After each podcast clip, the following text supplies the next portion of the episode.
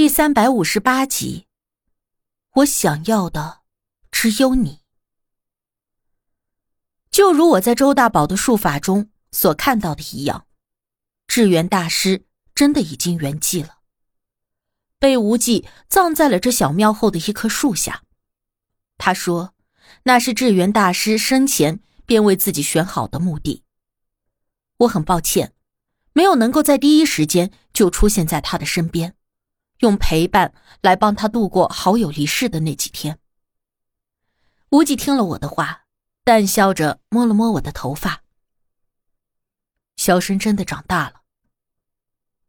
你总说我没有长大，其实我早就已经长大了，只是你还是总把我当小孩子而已。我不满的辩解。无忌笑而不语，那双眼睛在昏黄的烛光下。忽明忽暗，温柔的，就像是那烛光一样暖。不过我转念一想，周大宝说无忌应该已经活了好几千年了。好吧，比起你的寿命，可能如今这世上的人，在你眼中都是孩子吧。我笑睨着问他，无忌笑着看了我一眼，并未否认。我顿时心生好奇。无忌，你到底多大年纪了？二十八岁，他脱口而出。我翻了个白眼。我是问你实际年龄，不是外貌年龄。你二十八岁有多少年了？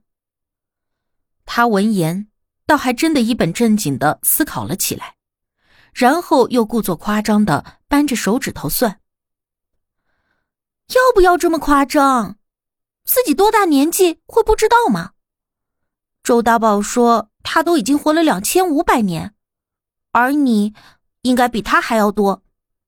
我说道：“哼，那只小花猫啊！”无忌饶有兴味的笑了笑。哎呀，你别岔开话题，我问你年纪呢。我见他有点答非所问的模样，便紧着追问，他这才一笑。或许有三千多年了吧？啊，或许。哎呀，我还真是记不清了，年纪大了，记忆力就会不大好。他装模作样的揉着太阳穴，我掐腰瞪眼：“你少跟我绕弯子。”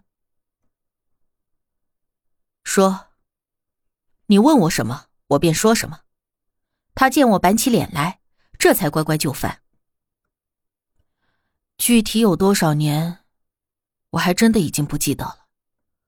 若说三五千年，或许也是有的吧，也或许更久吧。无忌说，他每隔几百年就会开始沉睡，而这一睡便也是几百年。等他醒来，世间万物就早已经变了模样，却唯独只有他一个人。似乎永远都不会改变。他说自己就像这世界中的一缕浮萍，随着世界的变迁而随波逐流，没有来路，也没有归途。说起这些的时候，我看到他总会露出些许感慨之色，说不上来喜忧，但却不难看出其中的淡漠和些许的寂寥。我极其不愿意看到他这般模样，我总是希望看到他是笑着的，是开心的，是平静而喜乐的。我想，或许是我提起了这些事情，让他回想起了那些并不是很愉快的过往。好了好了，不说这些了，反正呀，今后有的是时间，等空了再慢慢说好了。嗯，今天折腾了一整天。好累啊！我想早点睡觉了。我岔开了话题，不希望他再沉浸在过往当中。无忌笑了笑，并没有反对。他起身，很自然的拉住了我的手，带着我往后面走。我这才发现，这里从正面看，只是一间很小，但是却很整洁干净的小庙。可是绕过小庙。发现后面还有两个石头屋，虽然屋子看起来真的是说不上好，但是起码很干净、很干燥，而且还有房顶遮雨，有墙挡风。我忽然想起某位大师说的话：“袋中有米，炉旁有柴，还要什么？”是啊，还要什么呢？况且我身边还有我的无忌，这就够了。无忌说：“这里只有两个房间，一个是智源大师的，但是现在里面放着他的遗物，不便打扰，所以我们两个人就只能睡这一间屋。没关系，反正我都习惯了。”我随口说着，就坐在了木板床上。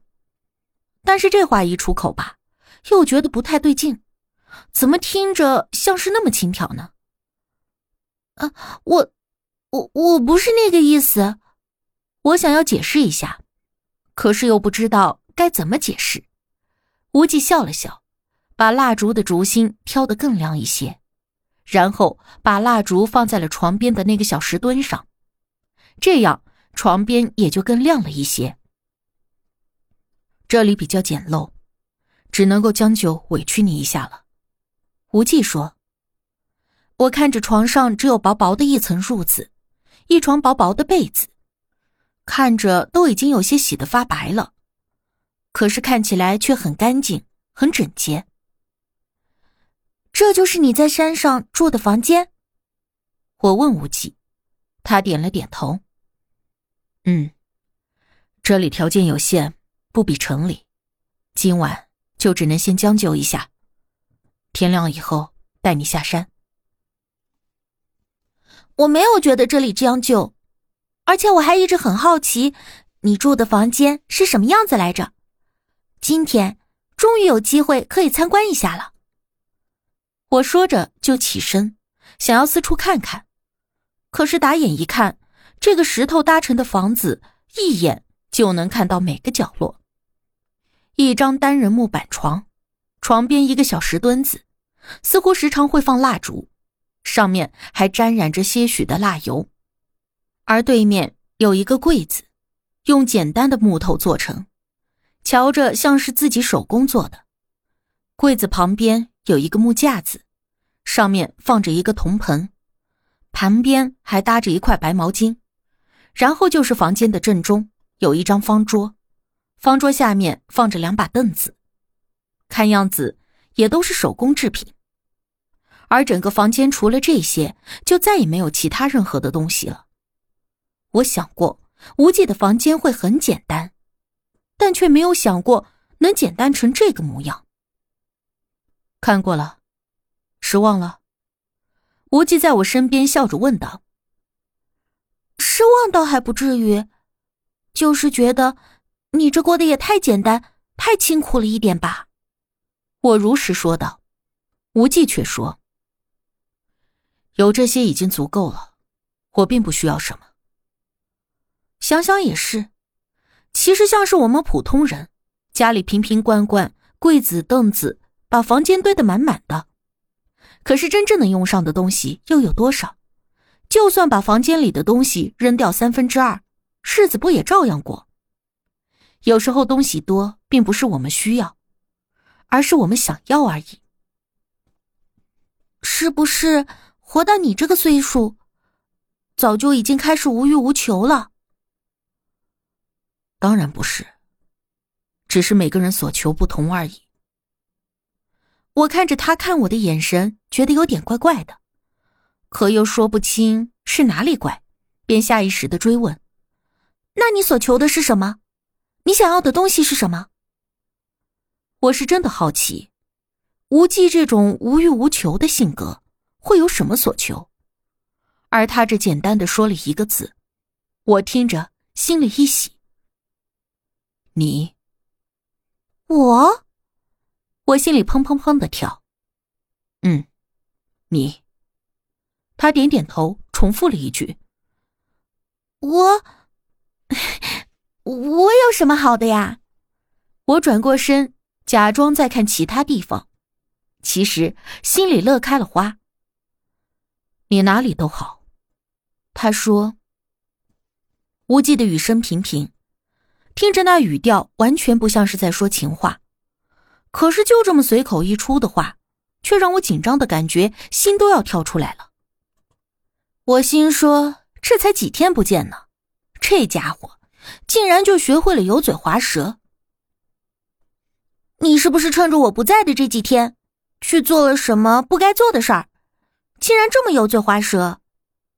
我回头白他一眼，无忌笑了，笑得一脸的无辜。我只是在陈述事实而已。好吧，我承认，我成功的被他撩到了。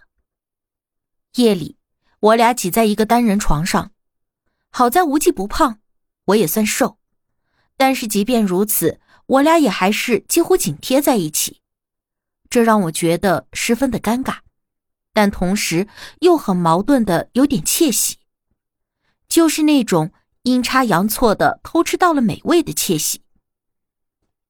虽然我明知道这种时候明明女生应该觉得被占便宜才对，可我也不知道为啥，想着我身后的人是无忌那样完美的男人，总觉得是我自己捡了大便宜呢。还不睡吗？傻笑什么呢？他的语声在我耳后响起。啊，你。你听到我笑了，我自认为我憋得很好。快睡吧，明天送你下山。无忌的手很自然的搭在了我的腰上，就是那么轻轻的搭着，便让我觉得很安心。